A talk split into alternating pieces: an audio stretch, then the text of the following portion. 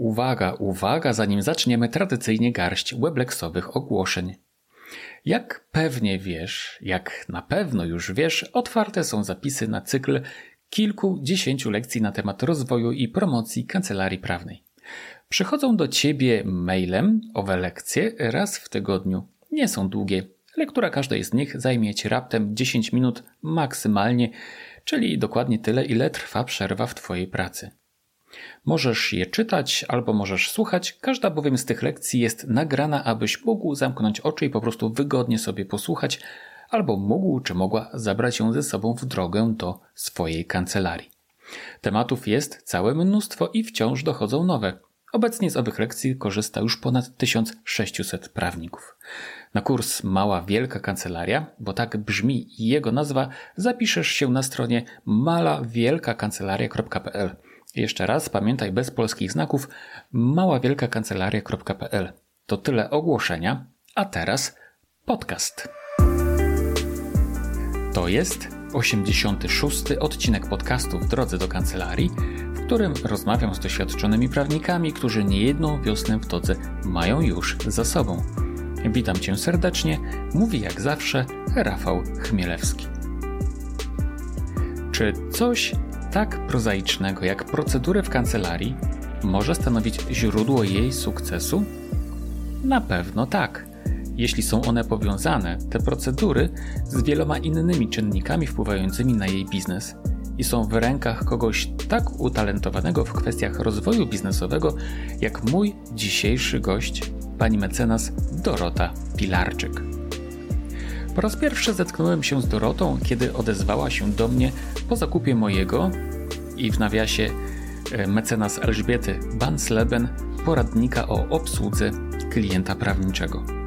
Napisała mi wówczas, że to jest wartościowa pozycja i nawet wzięła niejaki udział w jej promocji. Przyjrzałem się wówczas z ciekawością dokładniej profilowi Doroty na Instagramie i moim oczom ukazała się nie sterta przypadkowych zdjęć, ale biblioteka prawniczego i biznesowego doświadczenia. Uznałem wówczas, że mecenas Dorota Pilarczyk musi być gościem jednego z najbliższych odcinków mojego podcastu. Jestem więc pewien, że to, co opowiada, będzie dla Ciebie arcy, arcy interesujące. No a o czym rozmawialiśmy? Napomknąłem już o procedurach. No właśnie. Podczas naszej rozmowy w pewnym momencie odkryłem, że jest to obszar, na który warto poświęcić więcej czasu i więcej pytań. Nieczęsto bowiem spotykam się z prawnikami, którzy mają tego rodzaju biznesowe podejście do organizacji swojego przedsiębiorstwa. Zatem procedurom i procesom poświęciliśmy nieco więcej czasu. A poza tym rozmawialiśmy o promocji kancelarii, o misji w prawniczym biznesie i o tym, dlaczego lider powinien być wypoczęty. Przewijał się również temat tzw. Tak prawniczego mentalu oraz obsługi klienta. Oczywiście zapytałem również mojego gościa, jakie książki poleca do lektury, a także gdzie tkwi sukces kancelarii prawnej. To oczywiście najważniejsze wątki. Zapraszam Cię zatem do posłuchania całego zapisu naszej rozmowy. A zanim zaczniemy na dobre, jest to autopromocja, dodam, że podcast w drodze do kancelarii jest z dumą i radością wspierany przez wspaniały Weblex Bookkeeping, oferujący najwygodniejszą księgowość prawniczą na tej życiodajnej planecie. Ofertę i cennik usług księgowych dla prawników i kancelarii znajdziesz w prosty sposób pod adresem najwygodniejsza księgowość prawnicza.pl. Panie i panowie, mecenas Dorota Pilarczyk. Kolejnym odcinku podcastu w drodze do kancelarii naszym gościem, gościnią jest pani mecenas Dorota Pilarczyk, radca prawny, właścicielka, liderka kancelarii LexNord. Cześć Doroto. Cześć Rafał, cześć, cześć Wam wszystkim. Bardzo się cieszę, jeżeli tego słuchacie i macie ochotę posłuchać mnie. E, tak mi jakoś, wiesz co, ta liderka kancelarii do Ciebie pasuje, nie wiem czemu. Ja bardzo w ogóle lubię słowo liderka, w przeciwieństwie do słowa szefowa, którego nie lubię i nie lubię też słowa mecenaska i mecenas. Tak jakoś yy, Wydaje mi się, że to słowo, może mhm. to jest moja perspektywa, natomiast y, gdzieś tam niezgodne z moim ego, które nie potrzebuje się wzmacniać tytułami, więc lubię słowo liderka. No, ale wiesz co, mi to, mi to wyrażenie, określenie ciebie jako liderka kancelarii, nie jako partnerka, nie jako właścicielka i tak dalej, jakoś mi to tak się skojarzyło dobrze po tym, jak e, posłuchałem twoich różnych wypowiedzi na Instagramie, w szczególności wywiadu e, z Bartkiem Jakimcem, czyli na Instagramie Uważnym Prawnikiem, i tak właśnie z tego, z tych twoich wypowiedzi, tak właśnie to tak wynikało, że ty jesteś taką właśnie liderką, nie? Kimś takim, kto prowadzi, wiedzie e, za sobą. No to dziękuję, bo to jest właśnie to, czego chcę w swojej pracy. Jasne. O tym jeszcze pogadamy sobie później, ale zacznę od pytania trudniejszego, że podobno nareszcie zaczęłaś oddychać i co to znaczy? Tak, y, wiesz co, od lutego przechodziłam taki proces, kurs y, trenera mentalnego i tam spotkałam taką fajną osobę, zresztą z którą nadal pracuję, Joleta Perek. I ona nauczyła nas oddychać, takiego prawdziwego oddychania w kontakcie z, z ciałem. I odkąd pracuję też z nią, czyli od lutego, dwa razy dziennie, rano i wieczorem, robię takie ćwiczenia oddechowe, takie bardziej świadome. E, także dla mnie oddech teraz nabrał nowego, nowego znaczenia, to jest po prostu świadome oddychanie. Wcześniej nie wiedziałam po prostu, że od, wiadomo, każdy oddycha, bo oddech nam jest potrzebny do życia. Natomiast to było bardziej wdychanie i wydychanie niż prawdziwy oddech.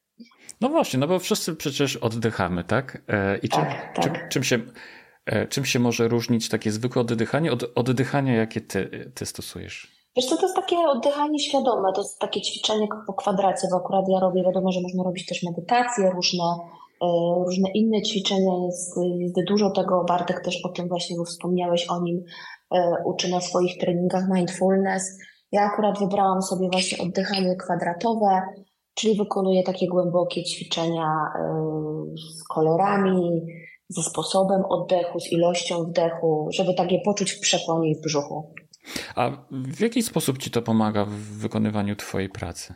Ja jestem osobą niecierpliwą, mhm. Y, więc y, nauczył, pomaga mi tak naprawdę w zdobywaniu, w osiąganiu większej cierpliwości. Mhm. Y, pomiędzy reakcją emocjonalną a momentem, kiedy tą reakcję gdzieś tam przeniesiemy na innych, czy tam będziemy się z nimi komunikować, mamy taki, taki moment, taką chwilę przestrzeni i dzięki temu oddechowi zaczęłam zauważać tą chwilę i też ewentualnie zmieniać tą swoją reakcję i też mniej e, emocjonalnie w stosunku do współpracowników na przykład reagować momentami. Mhm, Czy też do rodziny, bo to przecież wiadomo, że nie chodzi tylko o sferę pracy, ale mhm. ogólnie. Mhm, mhm. E, czyli ja rozumiem, że to oddychanie to, to są takie mm, praktyki tak w ciągu dnia, ale to nie, tak. jest, to nie jest tak, że to wpływa w ogóle na twoje oddychanie tak, e, takie bieżące, że tak powiem. Yy, na pewno zaczęłam głębiej oddychać. Mhm. Nie są te oddechy takie krótkie, jak się denerwuję, mhm. bo wiadomo, że mamy dużo stresu w pracy, na rozprawach. Mhm. To też zauważam, że już wiadomo, nie ta praktyka z oddechem, natomiast sam sposób oddechu mi się troszeczkę zmienił i mi pomaga też w takich odczuciach y, cielesnych, żeby nie czuć tak na przykład bardzo stresu w żołądku, tak. czy też w gardle, więc tak. tutaj miało to też na pewno wpływ. Tak, wiesz to jak to mówiłaś, to mi się przypomniało. E, przypomniało mi się, jak e, na studiach e, tutaj na Uniwerku w Warszawie przed, e, stałem przed egzaminem, e, przed drzwiami egzaminacyjnymi i były też tłum innych studentów. I tak, i, tak. i, normalnie się stresowałem, tak? I gdzieś przeczytałem, gdzieś przeczytałem, że po prostu jak się zaczynasz stresować, to po prostu zaczynasz się spinać i robi ci się krótki oddech. Więc jeśli chcesz się podbyć, pozbyć tego stresu, zacznij po prostu spokojnie, głęboko oddychać. I słuchaj, i powiem ci szczerze, że ten stres mi przechodził w momencie, kiedy zaczynałem głęboko oddychać. Nie? I to jest potwierdzenie, to tak właśnie, to jest potwierdzenie tego, co ty mówisz. Tak, zupełnie o tym zapomniałem, słuchaj, przez tyle lat. To może z, warto zacząć, no może akurat nie wiem, czy, czy praktykujesz tak na co no, dzień, no. natomiast y, nawet jak się nie praktykuje, warto do tego wrócić, mi się wydaje, że, mm -hmm. że to jest, pomaga w życiu ogólnie. Mm -hmm, mm -hmm. Dobrze. E, Doroto, u Bartka Jakimca przyznałaś, że byłaś e, na procesie psychoterapii, na psychoterapii i tutaj troszkę ten wątek chciałbym e, też troszkę pociągnąć, dlatego że wydaje mi się, że od tego momentu dużo się zmieniło w twoim życiu, w twoim podejściu do, do praktyki zawodowej, tak? Tak, tak, tak, zdecydowanie. To znaczy, sama psychoterapia mm, to jest proces. Właśnie. Mnie to trwało długo, bo są i krótsze, i dłuższe psychoterapie. Tak. Ja w psychoterapii byłam około 4 lata, więc bardzo długo. Mhm. To znaczy, myślę, że pomoc w mojej pracy zawodowej to była kwestia uboczna, bo ja Mhm. akurat y, udałam się na psychoterapię nie w związku ze swoją pracą, tylko musiałam przepracować pewne Okej. tematy i pewne, no ja to nazywam na dzień dzisiejszy traumy z dzieciństwa. Więc tak naprawdę dlatego tam trafiłam, dlatego się udałam, no nawet nie trafiłam, bo to była moja świadoma decyzja. E, Natomiast podczas tego długiego procesu mm, założyłam i prowadziłam kancelarię Mhm. te pierwsze lata. Tak. Więc zdecydowanie ten cały proces i spotkania z, terapeutą pomogły mi też y, w budowaniu kancelarii i takim właśnie wglądzie, y, dlaczego ja się w pewnych sytuacjach zachowuję tak, a nie inaczej, dlaczego w pewnych sytuacjach się wycofuję, Mhm. dlaczego z niektórymi osobami nie chcę rozmawiać, dlaczego czasami reaguję zbyt gwałtownie, Mhm. czego się boję, Mhm. y, czego się wstydzę. Mhm. Więc, y, więc to był taki bardzo fajny efekt uboczny, Mhm. bym powiedziała. Mhm, mhm. E, Wiesz co, ja też e, byłem na psychoterapii wiele lat temu. E, Wiesz z jakiego powodu? Po prostu zacząłem zauważać, że podejmuję takie same decyzje, jakie podejmowali moi rodzice, a nie zawsze bym chciał. Mhm. Nie? Mhm. Ale po prostu całe życie, jak spojrzałem wstecz, układało się dokładnie tak jak, tak jak życie moich rodziców. I tego po Mhm. prostu nie chciałem. I mam takiego przyjaciela, psychoterapeutę, który po prostu zaczął mi wiele rzeczy uświadamiać. I w pewnym momencie po prostu podjąłem taką decyzję, że chcę się poddać takiemu procesowi, żeby po prostu, bo, bo e, nie chcąc tego, jednak w pewnym sensie podświadomie coś było we mnie takiego, że po prostu kazało mi podejmować takie, a nie inne decyzje. Więc to był dla mnie powód. Yy, I dlatego też z, z tamtej perspektywy widzę, że Mhm. taki proces powinien przejść każdy z nas. Yy, Co, co powiesz na ten temat? Zgadzasz się ze mną, czy, czy nie? Znaczy, moja perspektywa jest taka, Tak. y, że y, dobrze by to zrobiło każdemu z nas. Mhm. Natomiast czy każdy powinien przejść ten proces, to myślę, że to jest bardzo ocenne i każdy powinien sam sobie odpowiedzieć na to pytanie, Mhm. czy taki proces mu się do czegoś przyda, Mhm. y, w jaki sposób może być mu pomocny, albo chociaż spróbować, kiedy czuje, że jest mu ze sobą źle. Bo Mhm. jeżeli przychodzi taki moment, że w życiu ci jest w jakiś tam obszarze życia źle ze sobą, to to jest taki moment, że warto najpierw siebie zapytać, Mhm. bo zaczynamy od tego, i, a potem popracować y, z terapeutą. Mhm. Mhm. I to trwało 4 lata, tak? W, twojej, w Twoim Tak, przypadku. Tak. I to były takie spotkania co, co tydzień, czy co nie wiem, co dwa tygodnie, czy może w jakimś jeszcze Tak, ja innym w trybie? ogóle jestem taką osobą, że jak się na coś umówię, y, to właśnie też jest takie trochę, z czym musiałam popracować. Y, No to podpisałyśmy z terapeutką kontrakt. Y, No kontrakt polega na tym, że mm, spotkałyśmy się tydzień, co tydzień oprócz wiadomo wakacji, tak? Gdzie- Mhm. Gdzieś tam miałyśmy ustalone jakieś tam przerwy. Mhm. Natomiast, żeby y, psychoterapia miała tak naprawdę sens, to te spotkania muszą być cykliczne, bo na tym polega praca. Że Mhm. się ze sobą, bo nie tylko się pracuje z terapeutą, ale pracuje się ze sobą, jest się w procesie.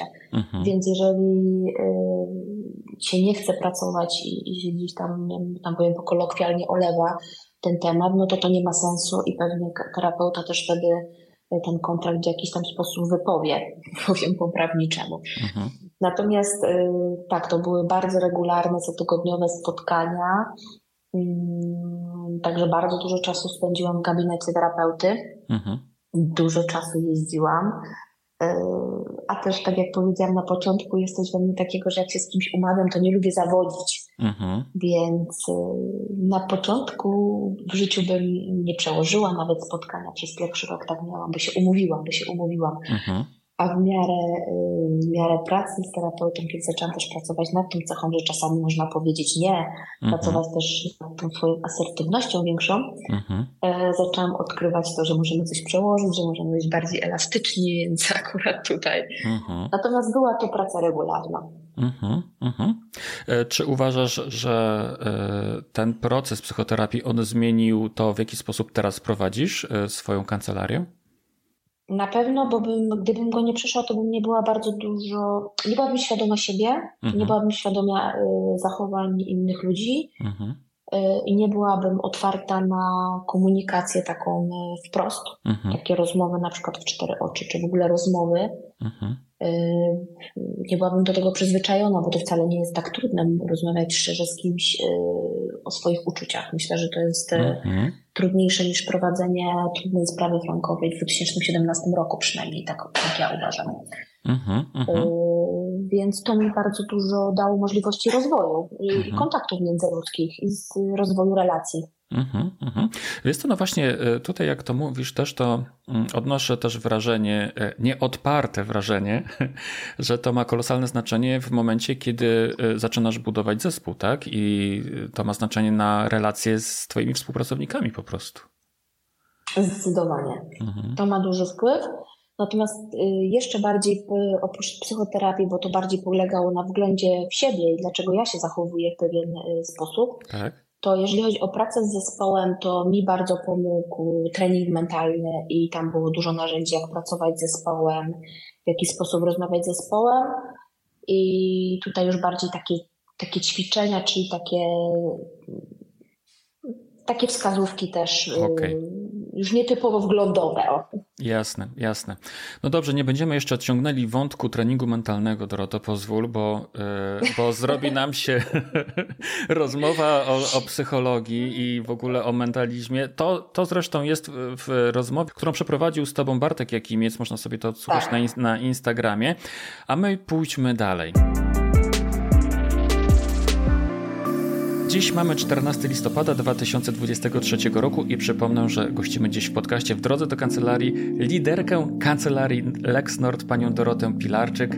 Doroto, e, trochę informacji e, Właśnie, o może tobie. nie panią, ja lubię Dorotę. Jasne. E, zresztą tak, pamiętam, że komunikowaliśmy się przez jakiś czas na Instagramie, na tych e, direct messages i, i ty w pewnym momencie stwierdziłaś, nie, to nie może być pani, mów mi po prostu Dorota. Doroto, e, prowadzisz, tak, tak. prowadzisz kancelarię w Katowicach, to skąd więc, powiedz, nazwa sugerująca północ Lex Nord? Tą nazwę wymyślił mój mąż w 2016 roku i ona wzięła się z tego, że moim celem i planem, kiedy w ogóle jeszcze nie miałam kancelarii, była obsługa przedsiębiorców, którzy mają siedzibę w Skandynawii. Aha. Także Aha. zupełnie totalna, totalny odrębny biegun, tak jak powiedziałaś, ja południe, mm, tak. oni północ. Natomiast nazwa mi się spodobała i niezależnie, niezależnie to, co robię, nazwa bardzo lubię i jestem bardzo z nią związana, też emocjonalnie już. Tak. Tak, a poza tym jest to tak, bardzo fajna nazwa. Właśnie się z tego wzięła. Mm-hmm, mm-hmm. To jest bardzo tak, fajna. tak uważam. Ja nawet, myślałem, ja nawet myślałem, że prowadzisz kancelarię gdzieś w Gdańsku, wiesz, w Gdyni i tak dalej. Zdziwiłem się, że to są Katowice. No, ale to, to w każdym razie też e, widzę potencjał taki rozwojowy w tej nazwie, nie? że jeszcze możesz na, tym, na ten północ e, się rozwijać w tym kierunku północnym. No na razie nie mam planu, ja w ogóle, e, że tak powiem, nie obsługuję przedsiębiorców, więc e, miałam zamiar, taki był mój plan, a plan poszedł w inną stronę i teraz bym już do tego nie wróciła. Ja się bardzo dobrze czuję w relacjach B2C. E, ja lubię pracować z konsumentami. E, taka relacja i taka współpraca mi odpowiada, więc no nie, nie kierunkuję się mhm. w, w tą stronę obsługi przedsiębiorców. Mhm. Ile lat już praktykujesz? Zaczynałam w czerwcu 2016 roku, więc niedługo będzie 8 lat. Zatrudniasz już zespół, masz wokół siebie kobiety, z tego co widzę, widziałem na zdjęciach na stronie twojej kancelarii. Ale też dwóch panów. O, tak, to super. I to w sumie ile, tak. masz, ile masz osób teraz w zespole? Współpracuję obecnie z 14 osobami. Wow. Jedna jest taka bardzo świeża, nowa, Mhm. Natomiast tak regularnie to to jest 13 osób. Mhm, mhm. E, czy są wśród tych osób osoby, które współpracują z Tobą zdalnie? Tak. E, ściśle współpracuję zdalnie z trzema osobami, które pracują tylko zdalnie. Mhm, mhm. A z pozostałymi widujesz się codziennie? Cztery razy w tygodniu. Mhm, mhm. E... Mamy taką zasadę, że pracujemy no, w tym trybie czterodniowym. Mhm, mhm. No, taka współpraca z osobami, które są e, na co dzień koło ciebie, a z tymi, które są z e, osobami pracującymi zdalnie, to na pewno też wymaga jakiejś elastyczności. E, z twojej strony, ale w ogóle ze strony chyba całego zespołu, nie? Tak prawdę mówiąc. Tak, szczególnie też asystentek, które bardzo mają dużo drukowania. Mm -hmm. Więc y, trzeba było poukładać procedury i zasady współpracy. Mm -hmm, no właśnie. I czasami gasić pożary, a czasami rozwiązywać konflikty. No, to jest bardzo, bardzo ciekawy y, wątek. No dobrze, Dorota, powiedz mi, kawa czy herbata? Kawa, podwójne espresso, koniecznie bez mleka. Okej, okay, ale e, rano, czy może jakoś później? Dwa razy dziennie. Dwa razy dziennie, czyli rano i po południu? Wiesz co, w sumie chyba dwie to w takim do 14 trybie. Okej, okay, okej. Okay. No dobrze, e, idźmy dalej. E, Doroto, e, dobry lider to lider wypoczęty. Czy zgadzasz się z tym twierdzeniem? E, zdecydowanie uważam, że to jest bardzo ważne. Natomiast wiadomo, że kiedy zaczynałam, kiedy studiowałam, kiedy byłam na aplikacji, moja świadomość nie była tak pogłębiona. Mhm. Natomiast na dzień dzisiejszy uważam, żeby dobrze pracować z zespołem, właśnie nie okazywać tego zniecierpliwienia, często złości, czy też tej kumulacji emocji. Yy, warto być wypoczętym i to jest bardzo ważne. Mhm. W jaki sposób ty... Bo im jesteśmy bardziej zrelaksowani i wypoczęci, tym jesteśmy bardziej radośni, uśmiechnięci i ta nasza energia taka pozytywna z nas epatuje też na ludzi, którzy z nami pracują. Mhm. A jak ty? A wiadomo, że kiedy tak? lider wchodzi codziennie wkurzony, niewypoczęty, no to od razu można przejąć jego emocje negatywne na siebie, nie? Oczywiście, że tak. E, jak ty wypoczywasz? Ja najbardziej lubię wyjeżdżać. Mhm. I, I odkąd, że tak powiem, z mężem mamy na tyle środków, żeby, żeby te nasze plany wakacyjne uskutecznić kilka razy w roku, to to staramy się robić. Mhm. Natomiast bardzo też lubię po prostu leżeć w łóżku mhm. i spać. Mhm. Sen jest dla mnie bardzo ważny. Mhm. E, lubię spotykać się ze swoimi znajomymi. Mhm. E, co jeszcze lubię? Lubię oglądać Netflixa bardzo. No. No i staram się chodzić też na siłownię. Mhm. E, to lider wypoczęty to wzięło mi się z jednej twojej wypowiedzi, kiedy wspomniałaś, że byłaś dwa tygodnie na urlopie i w, te, w tak. trakcie tych dwóch tygodni nie odbierałaś poczty. Dla mnie, dla mnie to się wydaje tak. absolutnie niemożliwe w dzisiejszych czasach. ale to, Bo to były ale widać, takie moje no, wakacje. Tak. I do tych, y, do tych wakacji przygotowywałam się przez półtora miesiąca właśnie ze swoją trenerką mentalną, mhm. bo gdyby nie praca z nią, to pewnie bym tak nie zrobiła. Mhm. Natomiast plan był trzy tygodnie, bo wyjechałam na trzy tygodnie w wakacje. Okay. Udało mi się dwa tygodnie. Mhm. Tydzień mi się niestety nie udało, no ale było też upadłość Getinu i tu już mnie zespół też e, potrzebował, więc, e, no więc tak. musiałam to wypośrodkować. Natomiast udało okay. mi się dwa tygodnie i rzeczywiście jest to inny jakościowy czas odpoczynku. Mhm. Myślałam, że to jest takie widzi mi się, co to sobie Jola nie gada, mhm. a udowodnię jej, że nie, trochę gdzieś tam w środku, z tyłu. Natomiast teraz, jak byłam na wypoczynku krótszym, ale typowo mailowym, to zauważyłam ogromną różnicę. Mhm. Gdzieś tam mój mózg cały czas wracał do tych Katowic, do tej kancelarii, do tych problemów. Mhm. Choćby patrząc na maila, mhm. jakiś klient nie napisał. Mhm. Mhm. I jak się czułaś, kiedy. I udało mi się. E, jak, jak się czułaś, kiedy po takim urlopie e, otworzyłaś drzwi swojej kancelarii i do niej wchodziłaś? Jakie to uczucie? Jeszcze trochę miałam, po... trochę miałam stres. tak jakby e, zaczynać Znowu od początku. Tutaj, no, takie ukłucie gdzieś mi się pojawiło gdzieś tam w żołądku. Co, jak to będzie? Nie? Co mi powiedzą? Czy, czy mi nie wywalą zaraz z jakimś w ogóle Armagedonem? No. Natomiast y, było wszystko ok. Mhm. I tutaj się ucieszyłam, więc zbudowałam pozytywne gdzieś tam połączenie już teraz neuronalne nowe mhm. że po takim urlopie może być ok. Mhm, mhm. A słuchaj, czasami jest tak, że jak e, taki szef, lider wraca do pracy, to widzi w oczach swoich współpracowników, że takie wiesz e, takie, taką pretensję, że po co w ogóle wracał, że mógł nie wracać. Lepiej, żeby nie wracał, ale rozumiem, że u ciebie to taki przypadek nie zaszedł. Nie, nie poczułam. Dobrze. Przynajmniej mi nie powiedział tego wprost, ale też nie odczułam.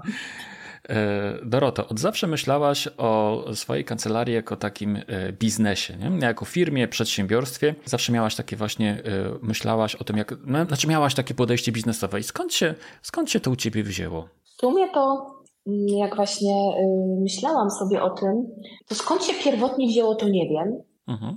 Natomiast zawsze było we mnie, rzeczywiście, ale chyba miało na to wpływ też y, bycie w związku ze swoim mężem, bo on, y, myśmy bardzo wcześnie zostali rodzicami. Ja miałam 22 lata, on 23. Tak. Y, ja studiowałam, no i nie mogłam prowadzić tej firmy, natomiast on od razu założył firmę. Mhm. I nasze bycie razem już w małżeństwie zawsze gdzieś tam obijało się o rozmowie o firmie, o przedsiębiorczości, mhm. o budowaniu biznesu, jak on to buduje, jak on to robi. Tak. Ja dużo go słuchałam, dużo z nim rozmawiałam na ten temat, obserwowałam jego wzrost i automatycznie, kiedy ja tam te 6 lat później zakładałam swój biznes, tak. to automatycznie tych pewnych schematów i, i mhm. tak powiem, nasiąknęłam już tym, tak. tym biznesem. I to takie po prostu automatycznie przyszło. Mhm. To było takie zupełnie naturalne wtedy dla ciebie. Tak, tak, tak, tak, tak. Bo z domu tego nie wyniosłam, bo moja mama nauczycielką była. Mhm. Także u mnie nie było przedsiębiorców, nikt nie prowadził swojej działalności, mhm. Y, więc, więc nie urodziłam się w tym. To mhm. było tak jakby nabyte bardziej właśnie, wynikało bardziej właśnie z relacji relacji tutaj partnerskiej. Uh-huh, uh-huh. A czy wspierasz, e, no pewnie tak, e, firmę swojego męża w ramach swojej kancelarii? Yy, właśnie nie. My, nigdy, okay. my nigdy nie łączyliśmy pracy zawodowej z życiem prywatnym, o co miałam tak naprawdę na początku do niego pretensje, bo myślałam, że mi pomoże, że mnie gdzieś tam świat biznesu uh-huh. prowadzi, ja przez to będę miała lepszy start, tak. łatwiejszy. Tak.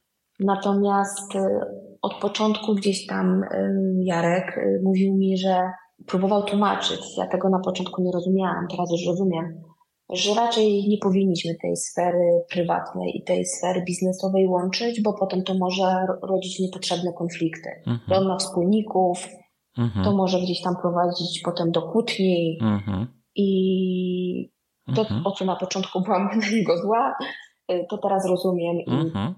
no i nie wspierałam go. Mhm, mhm. Czyli... Wspierał mnie mentalnie mhm. i to, co mnie, znaczy, w czym mnie wspierał i co było bardzo, rzeczywiście, to przecież ogromne wsparcie, to umożliwił mi pracę w jego biurze i spotkanie się z klientami w jego biurze, więc nie musiałam płacić za lokal. Mhm. To jest przecież bardzo ważne dla młodych prawników na początku. Tak, tak. No i też y, daliśmy sobie taki rok. Y, Dorota, jak ci nie wyjdzie, no to przez ten rok cię utrzymam, tak? No bo ktoś musiał mnie, że tak mhm. powiem, utrzymać y, mhm. życiowo. Mhm, mhm. Ale ci wyszło świetnie. Ale nie wstydzę się tego, bo było to dla mnie wsparcie. E, no to może on teraz czerpie od ciebie troszkę, co? Inspiracji. Właśnie chciałam momencie. powiedzieć, no, tak, no. na pewno, na pewno, bo y, mój mąż dwa lata temu sprzedał swoją firmę. Tak. Pracował w niej przez rok, y, na, na, dwa lata przed na stanowisko dyrektora, natomiast teraz z niej odchodzi, żeby zacząć w zupełnie nowym świecie. Aha. W świecie finansów i świecie inwestycji. Mhm. Mm, I teraz ja będę miała okazję trochę mu pomóc też finansowo i też mhm. wesprzeć, aż on ten biznes rozkręci. Mhm, mhm. E, Doroto, słuchając Ciebie na Instagramie i, i, w różnych innych relacjach, to co, to co i jak opowiadasz, mam wrażenie, że kierujesz się e, jakąś wewnętrzną misją. I powiedz mi, po pierwsze, czy rzeczywiście tak jest? I e, powiedz mi jeszcze, czy według Ciebie ma to w ogóle znaczenie, żeby kierować się jakąś misją? W życiu, w biznesie, w kancelarii prawnej? Mm, wiesz co, teraz y, zdecydowanie od, y, od roku dwóch lat, że tak powiem, świadomie pracuję z misją i wizją. Natomiast wcześniej myślę, że kierowałam się misją, tylko ona nie była uświadomiona. Jasne. Y, I uważam, że jest bardzo ważna. W szczególności dlatego, że uważam, że misja i to w jaki sposób ją, że tak powiem, wyrażamy, nie wiem, czy można wyrazić misję artykułujemy naszą misję, bardzo nas łączy z klientami i tak. pozwala też budować nić porozumienia pomiędzy kancelarią i właśnie klientami kancelarii, tak? Bo klient wyraźnie wie, y, jeżeli chce wybrać oczywiście naszą kancelarię do prowadzenia procesu, na co my stawiamy i co jest naszym tutaj klucz współpracy. Okej, okay. to słuchaj, to są bardzo ważne rzeczy, o których wspominasz. Ja rozumiem, że to również e, spaja e, twój zespół. Tak, tak, tak, tak. Ja mam taki zespół bardzo nas, również nastawionych mm -hmm. na mhm. klientów. Mm -hmm. wiedzą, że to jest ważne, żeby żeby ta obsługa i te relacje były ważne, ale też, żeby ważne były relacje tutaj w kancelarii, bo dla mnie bardzo ważny jest mój zespół też y, również. Ja się staram y, po pierwsze dobrze płacić swojemu zespołowi, co nieczęsto się, chociaż częściej na pewno niż kiedyś zdarza się w branży prawnej. Mhm. Y, I to już na etapie z, odbywania studiów, bo też pracują dla mnie studenci. Mhm. Staram się z nimi rozmawiać, staram się z nimi wspierać, ale staramy się właśnie tą misję budować, żeby wiedzieć, że ważne jest właśnie poczucie i bezpieczeństwa. Moją misją mhm. taką procesową jest właśnie zapewnienie bezpieczeństwa y, klientom podczas prowadzenia procesu sądowego z, z bankami mhm. i z innymi instytucjami finansowymi. Mhm no ale też pośrednio zapewnienie bezpieczeństwa, takiego tutaj bezpieczeństwa pracy, też w kancelarii. Mhm, mhm. Słuchaj, a co spowodowało to, że ta misja nieuświadomiona nagle stała się uświadomiona i, i ją wyartykułowałaś? Dobrze powiedziałeś. Ona zawsze była nieuświadomiona pod tym kątem, że dla mnie zawsze poczucie bezpieczeństwa było bardzo ważne. Mhm. No i ono właśnie wynika trochę z mojego, z mojego dzieciństwa. Mhm. Natomiast kiedy ja że tak powiem sobie, wyszło to na jaw i kiedy ja sobie to uświadomiłam, no. Y, to było to przed, rok temu przed moją operacją mhm. i po operacji y, dostałam zapalenia żył. Mhm. I operacja była przed y, świętami wielkanocnymi. Mhm. Ja się absolutnie nie byłam w stanie połączyć z moim lekarzem. Mhm. A za operację zapłaciłam, więc mhm w sumie byłam pewna rzeczy na maila, mhm. bo już nie wymagałam też y, może odpowiedzi telefonicznej, ale mhm. jakiejś tam mailowej. Ja się przez gdzieś tam trzy dni umiałam skontaktować z lekarzem. Mhm. I ja się tak przestraszyłam, no bo to jednak wiadomo, że jeżeli chodzi o zdrowie, to to jest takie tak. podstawowe gdzieś tam potrzeba człowieka, żeby być zdrowym. Tak. Ja się tak przestraszyłam i sobie tak pomyślałam, kurczę, jak ten mój klient on napisał na maila 3-4 dni temu, że on dostał zarzut zatrzymania, mhm. a dla niektórych zarzut zatrzymania to jest, że policja przyjdzie i zatrzyma, bo miałam takie, mhm. no klienci mi tak sugerowali, że się przestraszyli. Tak. Sobie tak myślę, że jak on tak te trzy dni kurczę, mhm. to mój klient nie wie, on żyje w takim strachu, no to ja nie chcę, żeby on tak żył. Mhm. Bo ja też nie chcę być tak traktowana, a ja się generalnie kieruję w życiu taką zasadą, że traktuję innych tak, jak ja bym chciała być traktowana. Mhm. Okay. No i wtedy po prostu ją, że tak powiem, nie żeby, no, uświadomiłam sobie. Jasne, jasne. Taka po prostu sytuacja życiowa spowodowała u Ciebie tak, tą taką tak, przemianę tak, w tym, tak, w tym tak, zakresie. Tak, tak, tak, Czy, czy po tym fakcie w jakiś sposób tą, ją wyartykułowałaś? Mam na myśli, że spisałaś, zaznaczyłaś ją w jakiś sposób, w jaki sposób przekaza przekazujesz ją klientom e, tę misję i swoim, swojemu zespołowi? To znaczy, ja bardzo często, jeżeli chodzi o zespół, to tutaj ją mówię. Mhm. Y, mówię o tym, mówię też o tym klientom. Tak. Staram się też ją artykułować na, na mediach społecznościowych. Tam wiem, że dużo klientów nas obserwuje, bo często z klientami, klientów tam też y, kieruję, jak podpisujemy umowy, mhm. więc oni też wiedzą, że, że, że tam mogą znaleźć takie informacje. No a przede wszystkim tutaj nawet nie chodzi o same artykułowanie, ale też o to, w jaki sposób my postępujemy na co Jasne. dzień. Tak, czyli taka spójność, tak? Między tym, co mówisz, tak, a tym, co robisz. pomiędzy tym, co mówisz, tak, tak, tak, mhm, dokładnie. Mhm. To jest bardzo ważne. Mhm, mhm. E, wiesz co, bardzo często poruszam tematy właśnie misji i to, w jaki sposób on wpływa na to. Wiesz co, w ogóle ja uważam, że misja czy e, Cel to może nie, cel jest bardziej taki sprecyzowany, tak, ale misja, czyli takie coś, do czego się dąży, ale coś bardziej takiego ogólnego jest, to jest taki klej, który, który spaja mhm. mnie z moimi klientami, tak. mnie z moim zespołem, mnie z moim otoczeniem i tak dalej. To jest ważne właśnie, żeby, żeby, żeby pokazywać, ale to też nie jest takie proste, żeby taki cel, taką misję sobie znaleźć e, w sobie, tak, tobie, u ciebie to była po prostu sytuacja życiowa, która ci to uświadomiła.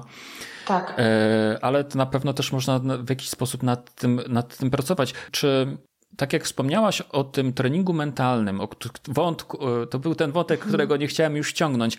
Czy tam, e, czy tam miałaś coś takiego właśnie, jakieś takie tak, prace tak, nad tak. swoją własną? Mhm, Okej. Okay. Tak. Mhm, jak to wyglądało? Po pierwsze praca nad misją, mhm. ale to były takie ogólne prace. Okay. Natomiast już potem na swoich indywidualnych sesjach z Jolą bardzo dużo o wartościach. Mhm. A tak naprawdę misja często wypływa z wartości, które, którymi my się w życiu kierujemy. Tak. A jeżeli się nimi nie kierujemy, a one są w nas, to widać, że to jest z nami niespójne albo źle się ze sobą czujemy. Jak mhm. robimy coś wbrew wartościom, które wyznajemy, to zazwyczaj czujemy taki konflikt wewnętrzny. Mhm. Tak dla osób, które jeszcze nie wpadły na to, bo może są młodsze, wiadomo, że jesteśmy młodsi, tym doświadczeń życiowych mamy mniej. To jest naturalne jak najbardziej. Mhm. Tak. Natomiast y, taka rada, w jaki sposób można pracować nad misją, no to właśnie spróbować. Jest dużo fajnych takich treningów też na internecie, one są bezpłatne, mhm. żeby sobie wydrukować różne wartości i popracować, wybrać sześć wartości, spróbować pomyśleć, dlaczego akurat te wartości wybrałam, e, wybrałem, a nie inne, i potem spróbować z nich właśnie tak jeszcze bardziej wyłuszczyć swoją misję w relacjach zawodowych. Mhm, mhm. E, to też pomaga w podejmowaniu decyzji, tak? Bo czasami na przykład zastanawiasz Bardzo. się nad tym, jaką decyzję decyzję podjąć i bardzo często jest tak, że tutaj pomocą, takim kryterium, e, pomocnym kryterium okazują się właśnie to, jakie ja wyznaję wartości, jaką mam misję. Tak. Jeżeli y, ja mam taką, ja się tak teraz, to też jest efekt bardziej mojej świeżej pracy, mhm. że staram się właśnie podejmować decyzje zgodnie z wartościami, bo kiedyś czasami próbowałam decyzje podejmować wbrew i potem mhm. one się okazywały albo nietrafne, albo mnie bardzo męczyły. Mhm. No dobrze, bardzo ciekawy wątek, ale zejdźmy na ziemię, Doroto. W jednym z wywiadów... tak, ja mam, ja mam takie tendencje. lądujemy, lądujemy. I tutaj pozwól mi na małą przerwę. Zaczyna się bowiem dłuższy wątek procedur i w ogóle myślenia procesowego.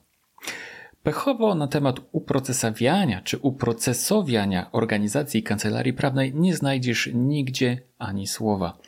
Jedyne szersze ujęcie tego tematu stanowi poradnik o obsłudze klienta, o którym już wspomniałem, który napisałem wspólnie z panią mecenas Elżbietą Bansleben.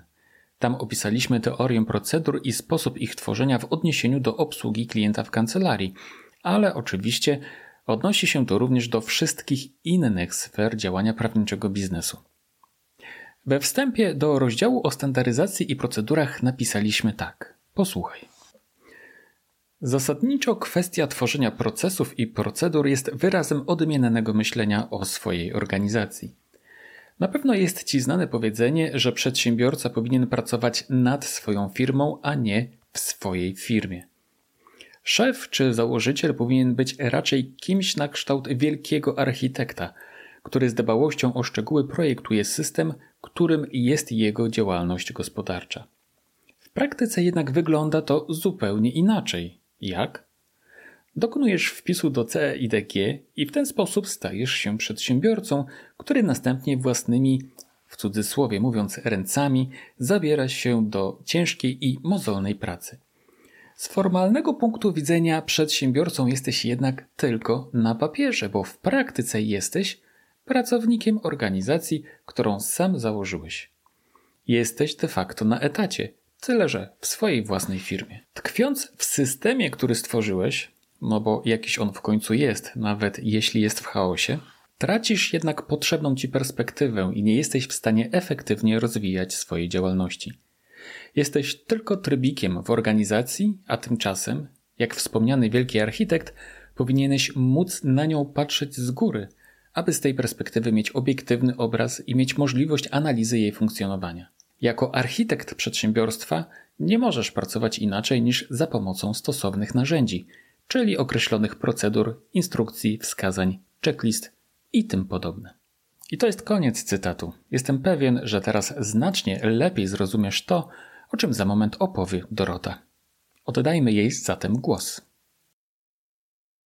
W jednym z wywiadów wspomniałaś o czymś takim jak procedura urlopowa. E, co to jest u ciebie procedura urlopowa?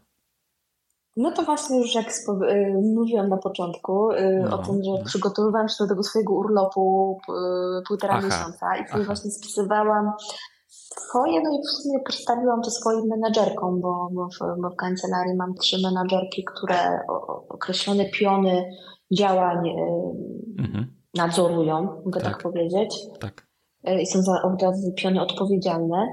Mm, właśnie w jaki sposób się przygotować do urlopu, w jaki sposób się umówić z pracownikami, którzy przejmą moje obowiązki, w jaki sposób poinformować klientów, że wyjeżdżam na urlop mhm. i kto przejmie obowiązki będzie na maile odpisywał, mhm. żeby poinformować to, że na te maile nie będę odpisywała, jak jest informacja ASAP, mhm. to tutaj mamy taką panią, taką i panią, bo ja mam y, w kancelarii zrobione coś takiego, że mamy podzielonych, mm, mam opiekunów klienta. Aha. I to nie jest tak, że ja się wszystkimi klientami opiekuję, bo bym po prostu nie dała rady już tego zrobić. Tak. Y, więc każdy klient na początku współpracy jest informowany, kto jest jego opiekunem i do kogo ma się zwrócić, jeżeli potrzebuje zadzwonić, porozmawiać, mhm. czy też y, przegadać jakiś temat. No, a jak mhm. jakiegoś danego opiekuna nie ma, to informujemy klienta, że tego opiekuna nie ma, bo wyjeżdża na urlop mhm. i obowiązki przejmuje na to ja albo inny, inny opiekun klienta. Tak? Mhm. I wtedy ten, to już znowu jest zaznaczenie tej misji i poczucia bezpieczeństwa klienta, że jak osoby, która ma gdzieś tam nadzór nad jego sprawą nie ma w, w kancelarii, tam się rozchorował, ma egzaminy, bo też mamy egzaminy, wiadomo, czy urlopy, no to wtedy klient wie, że tą jego sprawą zajmie się ktoś inny i inna osoba udzieli mu mm-hmm. jej odpowiedzi na, na nurtujące pytania. Mm-hmm. No i co tam jeszcze było w tej procedurze? Żeby ze sobą nie negocjować, kiedy chcę otworzyć yy, maila i, i sprawdzić i skontrolować zespół, bo mhm. pracowałam też dużo z tym, że jak ja chcę cały czas, wiadomo, że ja kontroluję na bieżąco działania moich menadżerek, ale yy, nie jest to już takie impulsywne, czy bym powiedziała nawet kompulsywne, bo wydaje mi się, że my prawnicy ale wynika to z tego, że po prostu boimy się, że przegapimy jakiś termin i to wywołuje w nas taki no, lęk, że tak powiem. Mhm. Staramy się wszystko sprawdzać kilka razy. Też mhm. wymaga od nas to tam podwyższona staranność. Natomiast jak ja już czuję, że komuś mogę zaufać, to już nie muszę, nie muszę też tak często sprawdzać, mhm. a to też nie odbiera dziewczynom sprawczości mhm. w tym działaniu, tak? Mhm. I one też wiedzą, co mają robić. Mhm. A ja nie muszę sprawdzać maili, czy klient ma odpisane. Czyli masz, masz to wszystko spisane, tak? Punkt po punkcie? Tak, teraz mam. O. Natomiast wszystkie procedury to jest efekt pracy przez rok. I w jaki sposób masz to zapisane? To jest plik w komputerze, w chmurze, a czy może to na tak. papierze jest? Wiesz mhm. co, ja mam i na papierze, i w chmurze, i wszyscy mają do tego dostęp. Uh-huh, uh-huh. Ale jest to spisane normalnie w Wordzie i, i, uh-huh, i, i tak to wygląda. E, kto robi zmiany w tej procedurze? Bo na pewno czasem robicie zmiany w procedurach. Czy nie? Yy, Czy jeszcze nie robiliście? Konsultujemy. Tak? Robiliśmy już, no bo wiadomo, że pewne rzeczy nam klienci potem sygnalizują. Teraz tak. robiłam ankietę dla klientów, badanie satysfakcji. Tak. No i miałam tam 10 maili, że kontakt mógłby, mógłby być częstszy tak. trochę, więc y, zmieniliśmy trochę procedurę obsługi co do kontaktu, mhm. żeby robić takie cykliczne feedbacki, więc mhm. zmienialiśmy. Natomiast y, ja to y, konsultuję z opiekunami. Mhm. Więc mhm. my to razem w grupie po prostu robimy. Ja mhm. tego nie narzucam odgórnie. Mhm. Każdy ma jakiś tam swój pomysł, no i zobaczymy, dyskutujemy nad tym pomysłem i patrzymy, czy ma sens, czy nie ma sensu i co każdy uważa na ten temat. Mhm. Wspomniałaś o badaniu satysfakcji klienta. Tak niewiele kancelarii mhm. robi coś takiego. Według ciebie ma to sens? Jest pomocne? No, no jest, skoro robisz, to, to jest. Wiesz co, no, no, to zależy na czym y, kancelarii zależy. Okay. Y, jeżeli kancelarii zależy na tym, żeby mieć klientów, żeby biznes się kręcił, bo jak już powiedzieliśmy, jest to biznes, tak. żeby klienci nas dalej polecali, to jest to konieczne. Mhm. Mhm. I żeby jak... wiedzieć, co klienci czują. Mhm. O, to ważne, tak? Co czują. Y, a... Tak, tak. Mhm. A w jakiej formie odbywa się to badanie satysfakcji?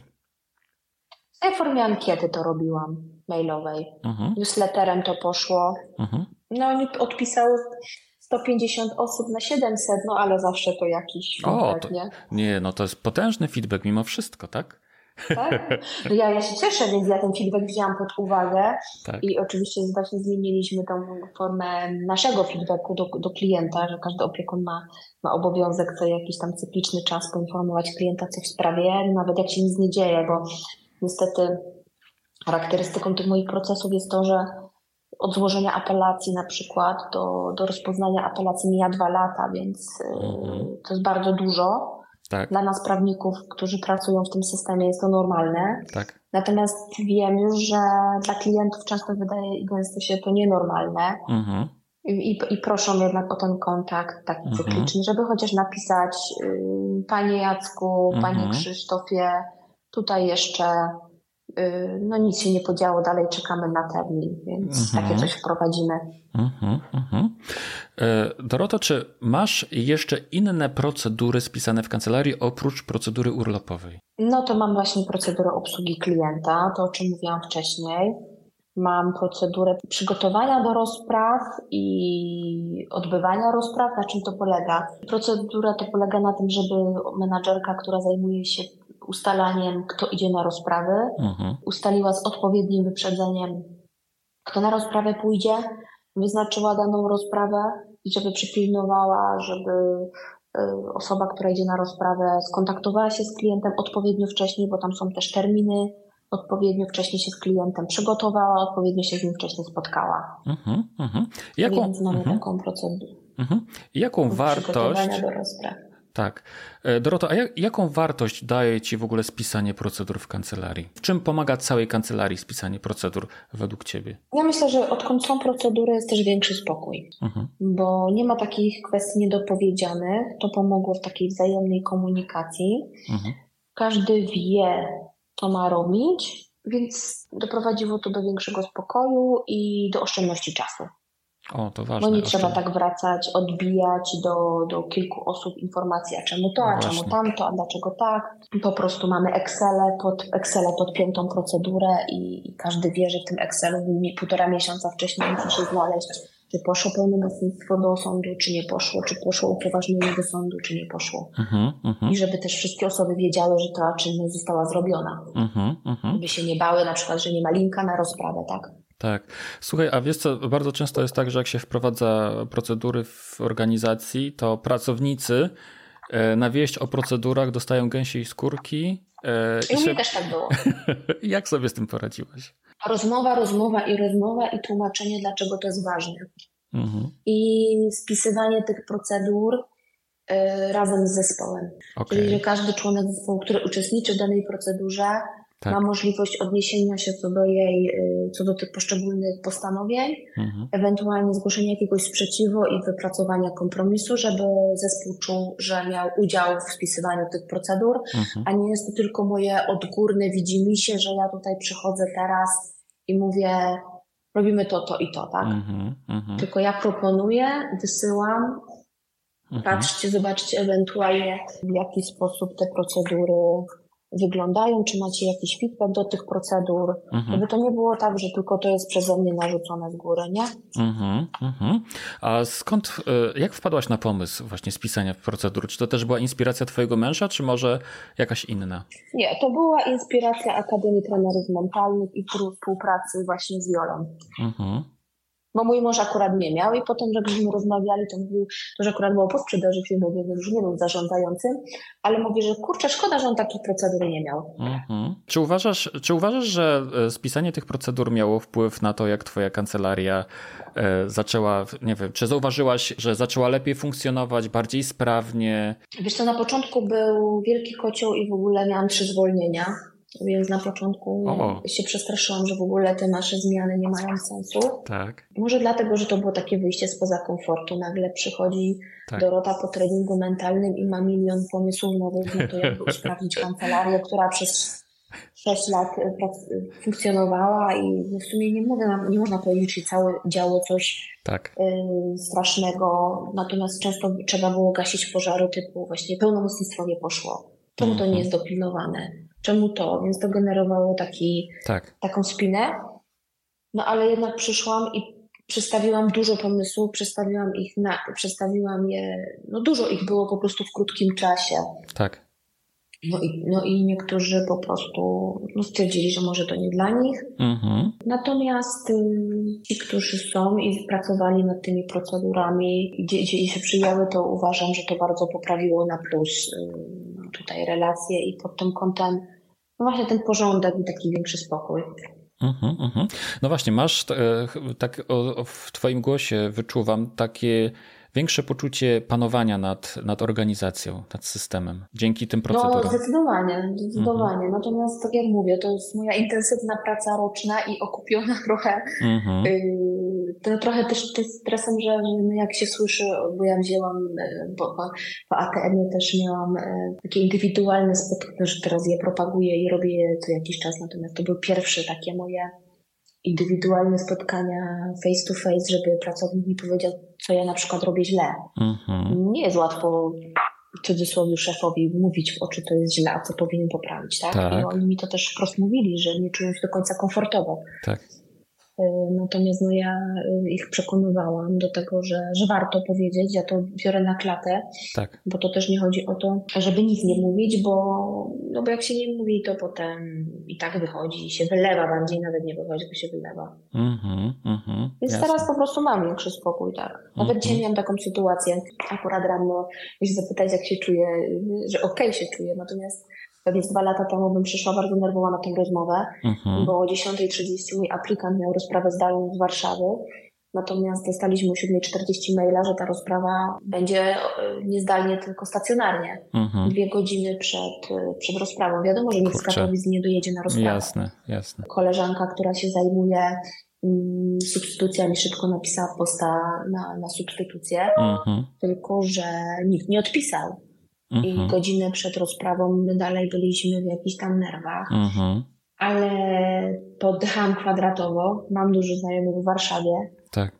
Więc poszły informacje do znajomych w Warszawie i przez to, że się też buduje relacja, bo akurat my tutaj no, networkingu nie rozmawiamy, natomiast przez to, że budowałam gdzieś tam ten networking między prawnikami frankowymi już od 2018 roku, no to w 10 minut miałam informację, kto pójdzie i nawet nie było pytania o cenę, tylko dawaj, tutaj idzie ten i ten, tylko przysyłaj pełnomocnictwo, nie? Mhm. Więc y, to jest takie cenne. Mhm. Tylko chodzi o to, że rok temu bym, je, dwa lata, no może rok temu już nie, ale dwa lata temu bym w środku właśnie miała to uczucie takiego gula mhm. okropnego, że mhm. zawalę i zawiodę klienta, a teraz już informacja do zarządzającej terminami Agnieszka wrzuca to, ten robi to, to i każdy wiedział, jak się czym zająć. A dwa lata temu pewnie ja bym musiała gasić pożar, nie? Mhm, mhm.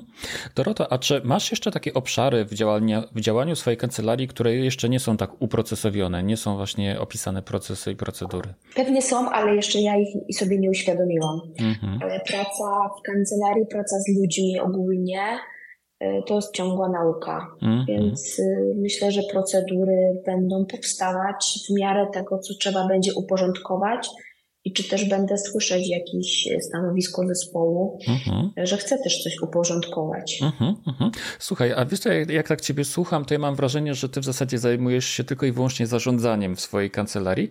E, czy w związku z tym, pra... tak. czy, ale czy, czy, czy zostało ci chociaż trochę czasu na to, żeby pracować merytorycznie, czy, czy już nie? Powiem Ci tak, no. Y, gdybym chciała, chodzę na rozprawy apelacyjne. Tak. Y, chodzę na rozprawy apelacyjne, bo to lubię i, więc uczestniczę w nich, więc wszystkie apelacje robię ja, mhm. terminy. Zazwyczaj już nie piszę, chyba że są to odpowiedzi na skargi kasacyjne albo skarga kasacyjna. Mhm.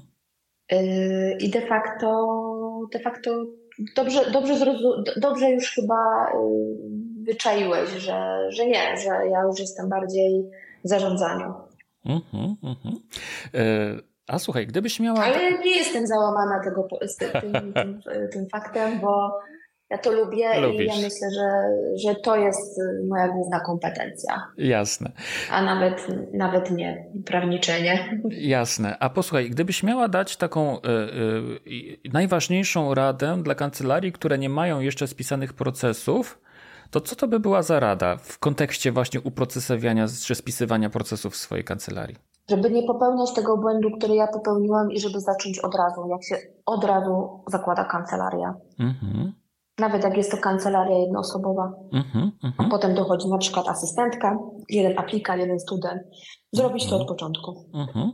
I według Ciebie y, ta pierwsza procedura, jaką trzeba spisać, to, to jaka powinna być? Myślę, że administracyjna typu poczta, odbieranie korespondencji, sposób odbierania korespondencji, przesyłanie korespondencji do klientów, bo to jest taka administracyjna procedura, która dużo ułatwia w kancelarii, co jak jest zapisywane w kalendarzu, w jaki sposób wpisujemy terminy, gdzie wpisujemy terminy, jak kopiujemy do akt, jak kopiujemy do, no do CRM-a, o to mi chodzi. Mhm. To jest numer jeden, a numer dwa obsługi klienta. Natomiast ona się bardziej przydaje już jak jest chyba więcej osób w kancelarii, żeby, wszyscy, żeby to było spójne po prostu, mhm. bo to spaja. Administracja jest też dla siebie taką dobrą procedurą. Mhm, mhm. Doroto, a wiele osób, które jeszcze nie mają spisanych swoich procedur, e, chociaż wiedzą, że warto by było coś takiego zrobić, to tego nie robią z różnych powodów, nie wiem, boją się albo nie mają czasu, albo coś tam. E, to co byś im powiedziała? Żeby nie szukali na siłę wymówek i żeby zaczęli od tego, bo nawet nie wiedzą, jak dużo czasu w przyszłości zyskają, że to zrobią, że to spiszą. I jak się wydaje im, że nie mają teraz na to czasu, to dopiero nie będą mieli, jak z kancelaria zacznie rosnąć i będzie to dużo trudniejsze. Mm-hmm. I będzie wymagało jeszcze więcej czasu. No dobrze, zejdźmy już z tematu procedur. Doroto, gdzie według Ciebie leży sukces kancelarii prawnej? Gdzie sukces? No. Myślę, że jest dużo definicji sukcesu. Mm-hmm. Każdy sukces troszkę inaczej. Właśnie patrzę sobie w niebo. Inaczej rozumiem słowo sukces. Yy, dla mnie sukces, gdzie leży jego, gdzie leży jego ta nisza, gdzie leży to, to clue.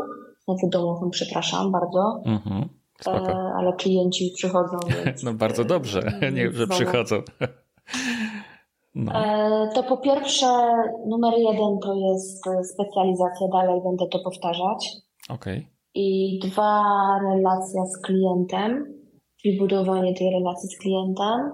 To w sukcesie całej kancelarii, jeżeli chodzi o to. Natomiast jeśli chodzi o umiejętności, jakie warto szkolić, mm -hmm. żeby prowadzić kancelarię pod kątem kancelarii sukcesu, to na pewno są to umiejętności miękkie, umiejętności biznesowe, umiejętności sprzedażowe, i na to bym postawiła. Mm -hmm, Szczególnie w dobie, w dobie czata GPT, nie?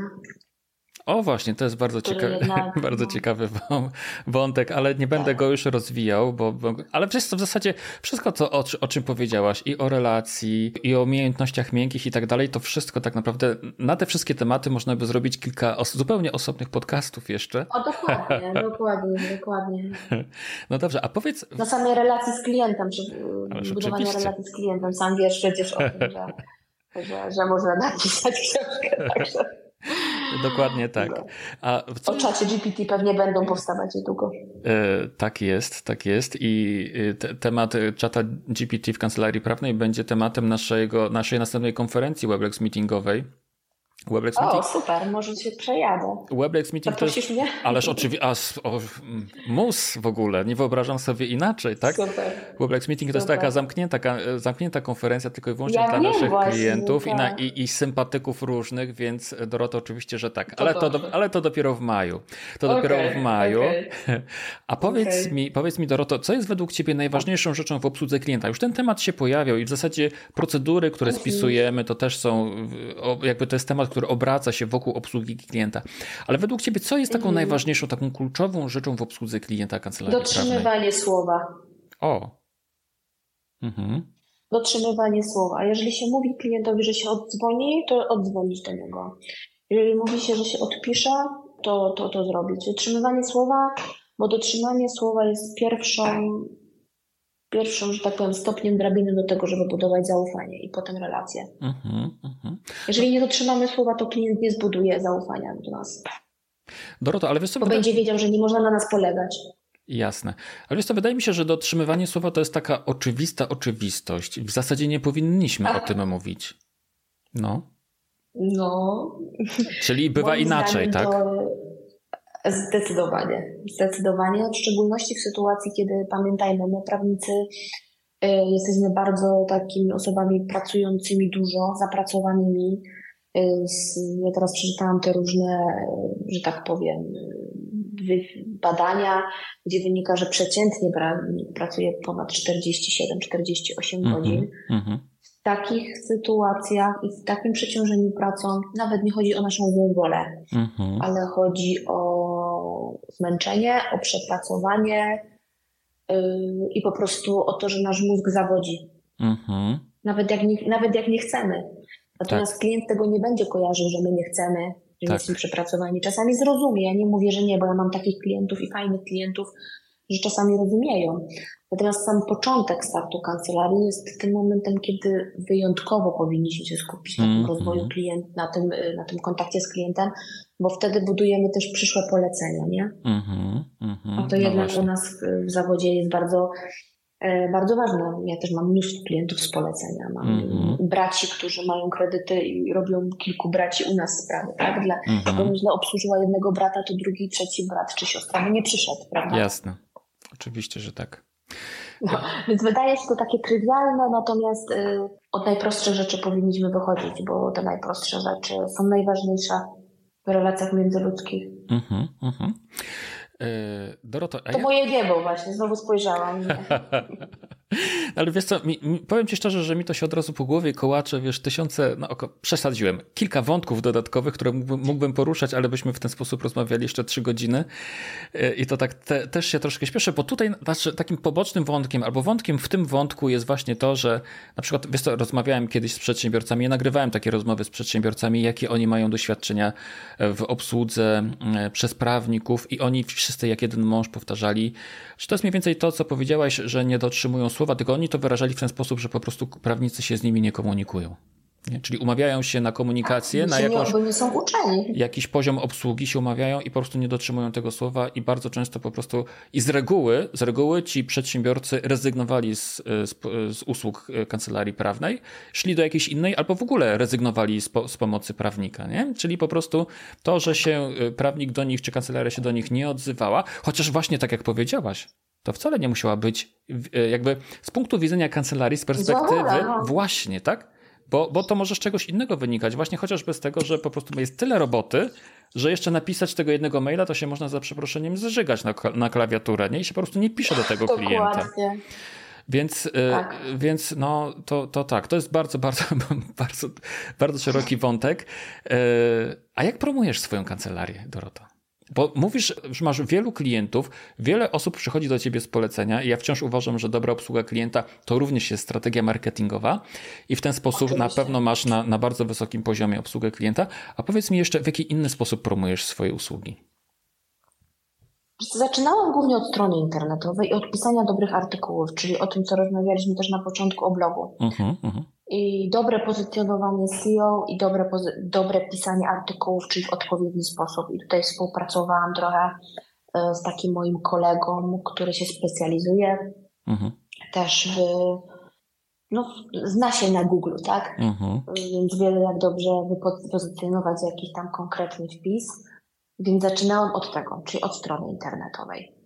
I to jest dalej takie moje cacuszko. Ja lubię często stronę internetową zmieniać. Ja wiem, że nie wszyscy mają social media, niektórzy nie lubią być w social media, mm-hmm. a Google'a prawie każdy ma już na dzień dzisiejszy, prawda? Więc, mm-hmm. więc jak się wpisze odpowiednią frazę w internecie, to zazwyczaj coś tam wyskakuje pozytywnego.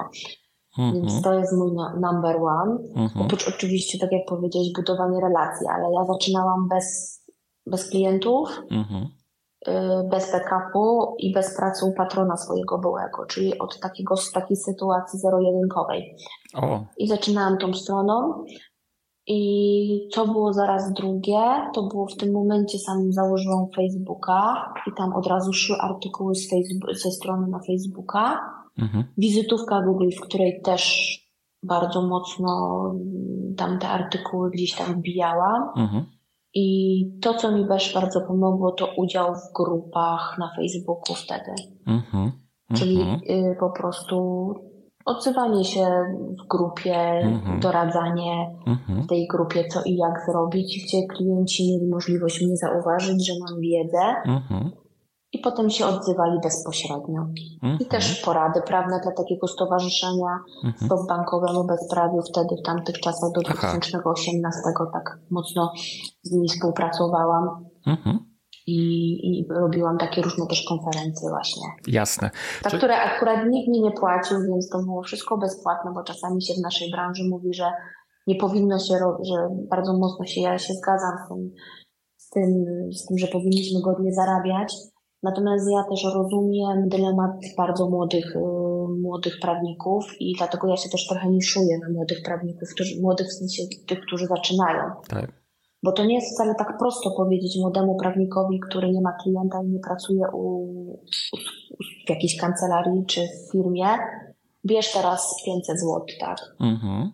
Bo on ma dylemat, żeby zapłacić czynsz, tak. I musi to jakoś pogodzić. Mhm. Więc y, w tym momencie i tak jak ja się, y, tak jak ja robiłam, może umówić się ze sobą, tak jak już rozmawialiśmy o procedurach, spisać ze sobą procedurę, że ja przez rok daję mhm. sobie taki czas, że troszeczkę czasami robię pro bono, pokazuje się, mój czas jest moją walutą, tak? Mhm. Ale też nie robić tego rzeczywiście potem przez całe życie. Mhm tylko przez jakiś moment rozwoju. Mm-hmm. I ja też tak mówię osobom, z którymi pracuję, młodszymi prawniczkami. Mm-hmm, Bo one mi często, ja często rozmawiam z młodymi ludźmi zawsze, Dorota, wiesz, ale jak ja mam, kurczę, no oni mi mówią, że mam brać tyle i tyle, no ale przecież no, no nikt mi nie da na początku tyle i tyle, nie? Mhm. Mówię, to spróbuj powiedzieć, jak będzie negocjacja, troszeczkę ponegocjuj, ale daj sobie ten, mhm. ten czas, kiedy przestaniesz już negocjować, kiedy będziesz mieć tych czterech, pięciu klientów, ale żeby mhm. na początku tak po prostu do wszystkiego tak super serio nie podchodzić, tylko mhm. próbować różnych rzeczy. Mhm, mhm. Czyli Doroto, ty na początku brałaś aktywny udział w promocji e, swojej kancelarii, swoich usług. Bardzo, ja zawsze. Tak. Na różnych polach. E, a teraz jak to wygląda dzisiaj? Dalej aktywnie prowadzimy Facebooka, bo tam jest nasza najwierniejsza rzesza klientów, jeżeli chodzi o sprawy frankowe. Tam są nasi klienci i dalej jestem w grupach frankowych, więc mhm. to, co się wtedy sprawdzało, sprawdza się nadal. Tak. Yy, mam bardzo dużo artykułów w internecie wypozycjonowanych na, na wysokie frazy, więc jesteśmy wyszukiwani, jak ktoś pisze Kancelaria Frankowa Katowice na przykład. Mhm. Yy, więc tak naprawdę, jeżeli chodzi o sposób, yy, sposób promocji kancelarii, to on się nie zmienił. Mhm. Mhm. Znowu będą teraz dwa webinary na Facebooku. Mhm. No nie ma mnie na Instagramie kancelaryjnie, bo Zrobiłam też takie badanie rynku pod kątem grup wiekowych, na jakich social mediach mhm. Mm, osoby danego wieku przebywają mhm. i stwierdziłam, że po prostu no, Instagram to nie jest mhm. to nie jest miejsce, gdzie, gdzie promować, chociaż wiem, widzę tam kancelarie frankowe, natomiast no, ja przez jakiś czas próbowałam, to nie wyszło i mhm. potem po takim zanalizowaniu grup wiekowych stwierdziłam, że zostaję na tym po prostu Facebooku mhm. i tylko LexNord, typowy LexNord frankowy zostajemy na Facebooku i na stronie mhm. internetowej. Mhm. No dobrze. E, Doroto, jaką masz radę dla początkujących kancelarii i początkujących prawników? Przede wszystkim to niesłuchanie niewspierających osób jeżeli ktoś ci podcina skrzydła, twierdzi, że się nie da, twierdzi, że nie da że radę zbudować kancelarii, to automatycznie niesłuchanie tego, wypieranie tego, a najlepiej odcięcie się. Mhm. Niesłuchanie też swojego syndromu oszusta, mhm. y, czyli pracować z tym, że tobie się wydaje, mm-hmm. słuchaczu, że nie dasz rady i mówi ci ten oszust, że jesteś jeszcze niewystarczająca, niewystarczający, że jeszcze musisz umieć to i to i to, żeby zaprosić klienta do współpracy na przykład, tak albo jest. żeby zająć się daną dziedziną prawa. Tak jest. To są dwie takie uniwersalne, e, uniwersalne moje, moje mm-hmm. rady. Mm-hmm. No a potem już w sumie te rady, o których już rozmawialiśmy, czyli, czyli żeby jednak się wyspecjalizować. Tak, żeby spisać żeby sobie procedurę. Tych, procedur, żeby uczyć się tych kompetencji miękkich, żeby uczyć się komunikacji, i nie, nie dać się zwariować, tak to spuentuję. Matko, ale tego wszystkiego nie uczą I nie na, słuchać, na studiach. I nie słuchać dobrych rad, nie uczą. I nie słuchać dobrych rad y, starszych kolegów, bo ja pamiętam, bo ja się najbardziej stresowałam na studiach, bo już od pierwszego roku to usłyszałam, że KPK to się nie da zdać, a było za dwa lata. I mnie tak zmroziło, że tego KPK się nie da zdać, że ja się potem przez rok zastanawiałam, czy ten KPK się da zdać, czy nie da zdać. Wydaje mi się, że czasami tak może być. Yy, swoją kancelarią, bo często słyszę i czytam w internecie, że w dzisiejszych czasach to już jest taki przesyt, że to już nie zbudujesz kancelarii. Mm-hmm. Albo, ja tak, albo ja tak odbieram, że takie feedbacki gdzieś tam, no wiadomo, nie są to dla mnie feedbacki, ale na tych forach, na Facebooku, czy gdzieś tam mm-hmm. innych social mediach, nie, że to już nie jest ten moment, żeby budować swoje, nie? Mm-hmm. Że, że to już jest przesyt. No. Mhm. Mhm. Mój szef mi mówił, chociaż go bardzo lubił i bardzo dużo nauczył merytorycznie, ale mi mówił, że nas już będzie tyle, że będę jeździć na taksówce, jak w Niemczech jeżdżą. I nie lubiłam tego, jak tak mówi. Zawsze mówiłam, on to mówił prześmiewczo, to był żart. Tak. Ja zawsze mówiłam, nie żarcie, nie ci pokażę, że, że, że mi się uda. Yy, natomiast no, właśnie takich rad nie słuchać. Jasne. A ty jesteś taką osobą wspierającą, nie? Bo nawet jak tutaj podałaś y, przykład osoby y, prawnika. Ja uważam, że jestem. Mhm. Mhm. No właśnie. Ale to by trzeba było zapytać, wiesz, y, moich, moje aplikantki i moich pracowników, bo też nie do końca chyba jestem osobą obiektywną, no bo nie można być w stosunku do siebie obiektywną tak stuprocentowo. Staram się robić co mogę. Mm-hmm. I ile mogę, ale dbając też o swój mental, bo kiedyś bym, no bo ja jestem taką dawaczką, nie? Mm-hmm. Kiedyś bym dużo więcej jeszcze za to dała, Natomiast w dzisiejszym, w dzisiejszym momencie dużo dam z siebie, ale też oczekuję. Mm-hmm, mm-hmm. Doroto, i tutaj e, przejdźmy do kolejnego pytania, które e, się nasuwa w tym wątku, chciałem Cię zapytać o plany. Jakie masz plany dalej, bo Ty właśnie, właśnie w tym kierunku idziesz, zmierzasz. Tak, wiesz co, ja teraz napisałam też e-booka, mm-hmm. który jest właśnie w trakcie składania. I to też jest taki e-book, który jest skierowany bardziej dla młodych y, prawników, którzy zakładają swoje kancelarie prawne, a w sumie nawet bardziej prawniczek. Mhm. No bo ja gdzieś tak czuję taki, nie mówię, że z mężczyznami nie, bo ja bardzo lubię facetów, natomiast y, mhm. może sposób, w jaki spędziłam dzieciństwo, to był taki ukierunkowany na taki babiniec, więc mhm. y, ja tak z, z kobietami lubię rozmawiać, a wydaje mi się i też po tych badaniach, które przeczytałam, że kobiety się bardziej też stresują, jak zakładają kancelarię, potrzebują też takiego często wsparcia między sobą. Mhm. Y, więc takie, taki, takie workbook bardziej dla, dla dziewczyn, żeby wiedziały na co zwrócić uwagę, mhm. jak się zakłada kancelarię, jak ją budować, mhm. na co zwrócić uwagę, coś takiego. Mhm, mhm. No i moja działalność na Instagramie też pokazuje, że właśnie w tą stronę zmierzam. Ja, ja cię podpytuję, tak ciągnę cię trochę za język, dlatego że na Instagramie właśnie takie puszczasz takie e, takie, e, takie, tak. takie no, bym tak. powiedział takie sądy, ale to nie jest sądy, to jest złe określenie, takie po prostu informacje, tak? E, no dobrze. Tak, tak. Dobrze. Doroto, to w takim razie... No i jeszcze jakie mam plany, bo jeszcze no, a propos okay. planów... Jasne. Tutaj wewnątrz kancelarii budujemy taki pododdział LexNordu, LexNord Creative o. To będzie takie miejsce, znaczy miejsce, to będzie w przyszłości wyodrębniona kancelaria najprawdopodobniej i ona jest budowana z myślą o moich aplikantach i oni tam działają swoim czasem, a ja tam jestem inwestorem i nie jestem osobą, którą widać i która jest imienia i nazwiska. Okej, okay. bardzo to ciekawe. Także chcę im też dać taki taki flow, taki no. wędkę, a oni nie głowią, nie? Mm, jasne, to ty jesteś taką mentorką, tak? Dla nich wtedy. Inwestorką, mentorką, takim jakiś, tak, taki tak, angel. Tak, tak. Mhm. No dobrze. E, Doroto, prze, przejdźmy do mojego najbardziej ulubionego pytania. Powiedz, co prawnicy powinni na pewno przeczytać? To zależy, co lubimy chyba czytać. To mi i co ja najbardziej lubię czytać, to są książki na pewno rozwojowe, książki psychologiczne i takie no. książki biznesowe o no. pieniądzach, jak zarabiać, jak budować marketing. No to dawaj jakiś I takie tytuł. Trzy moje. No to na pewno bym zaczęła od książki, którą przeczytałam na ATM-ie. To z, taka książka Siedem nawyków skutecznego działania, Aha. jak być proaktywnym, Koweja, co tak. możemy zmienić w jakiej Koweja, tak, w jakiej strefie działać. Z tym o, o synergii też bardzo mocno, o zespole, o pracy zespołowej. Także to jest taka, takie moje kompendium, które bardzo lubię. Mhm. E, bardzo lubię też czytać e, Simona Sinka i obserwuję go na LinkedInie. Tak jest. I bardzo lubię jego książkę Zacznij od dlaczego, bo myślę, że też nasza rozmowa też generalnie, tak. jakby ją tak podsumować, to ona się można ją podsumować właśnie dlaczego, dlaczego mm, zaczęłam kancelarię, dlaczego zacząć warto specjalizację, mm, dlaczego warto robić to, a nie to, tak? Czyli od przemyślenia sobie, czego chcemy w życiu i w życiu zawodowym. Mm, no a trzecią książkę, którą bym poleciła, to bym poleciła Seta Godzina, czym jest marketing.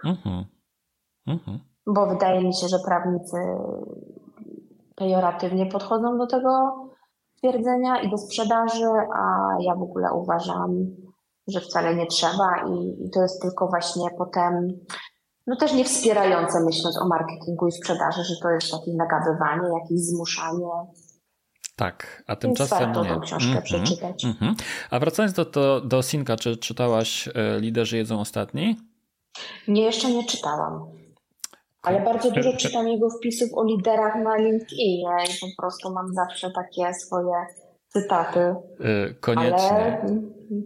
Koniecznie, koniecznie. koniecznie przeczytaj, koniecznie przeczytaj, bo ona na kwestię lidera i stosunku między liderem a, a ludźmi, którymi przewodzi, tak, rzuca zupełnie nowe światło. Dla mnie była przełomowa ta książka. Że wiele książek było przełomowych, o. tak, ale ta, ta, ta była jedną z nich. No dobrze, Doroto, bardzo okay. serdecznie Ci dziękuję za dzisiejszą rozmowę. Ja również Ci dziękuję i Wam wszystkim dziękuję i jeżeli dotrwaliście do końca tej rozmowy, to, to jeszcze bardziej dziękuję. Ja, ja, te, ja też Wam dziękuję, jeżeli dotrwaliście. Rozmowa, Doroto, z Tobą była bardzo, bardzo, bardzo interesująca. Jesteś e, przedsiębiorczynią z krwi i kości i bardzo Ci za, za te Twoje ciekawe e, przemyślenia dziękuję. Ciekawe też doświadczenie. Ja również dziękuję za zaproszenie, bo dla mnie bardzo ucieszyło mnie, sprawiło mi dużo radości. I ja codziennie sobie wieczorem piszę takie trzy momenty wow i dzisiaj to będzie mój moment wow. Bardzo się cieszę. Ja przypomnę, że gościem tego odcinka podcastu w drodze do kancelarii była założycielka i liderka kancelarii Lexnord, mecenas Dorota Pilarczyk. Doroto, jeszcze raz dzięki. Dzięki. Do usłyszenia. Do usłyszenia. To tyle, co dzisiaj dla Ciebie przygotowałem. Mam nadzieję, że wiele się dowiedziałaś, dowiedziałeś i że te kilka dziesiątek minut było dla Ciebie czasem pożytecznie spędzonym. Dziękuję Ci zatem serdecznie i do usłyszenia w kolejnym odcinku podcastu w drodze do kancelarii. Mówił Rafał Chmielewski, autor pamiętnika adwokata oraz szef w grupie Weblex wspierającej prawników i kancelarii prawne w zdobywaniu wielkiego świata.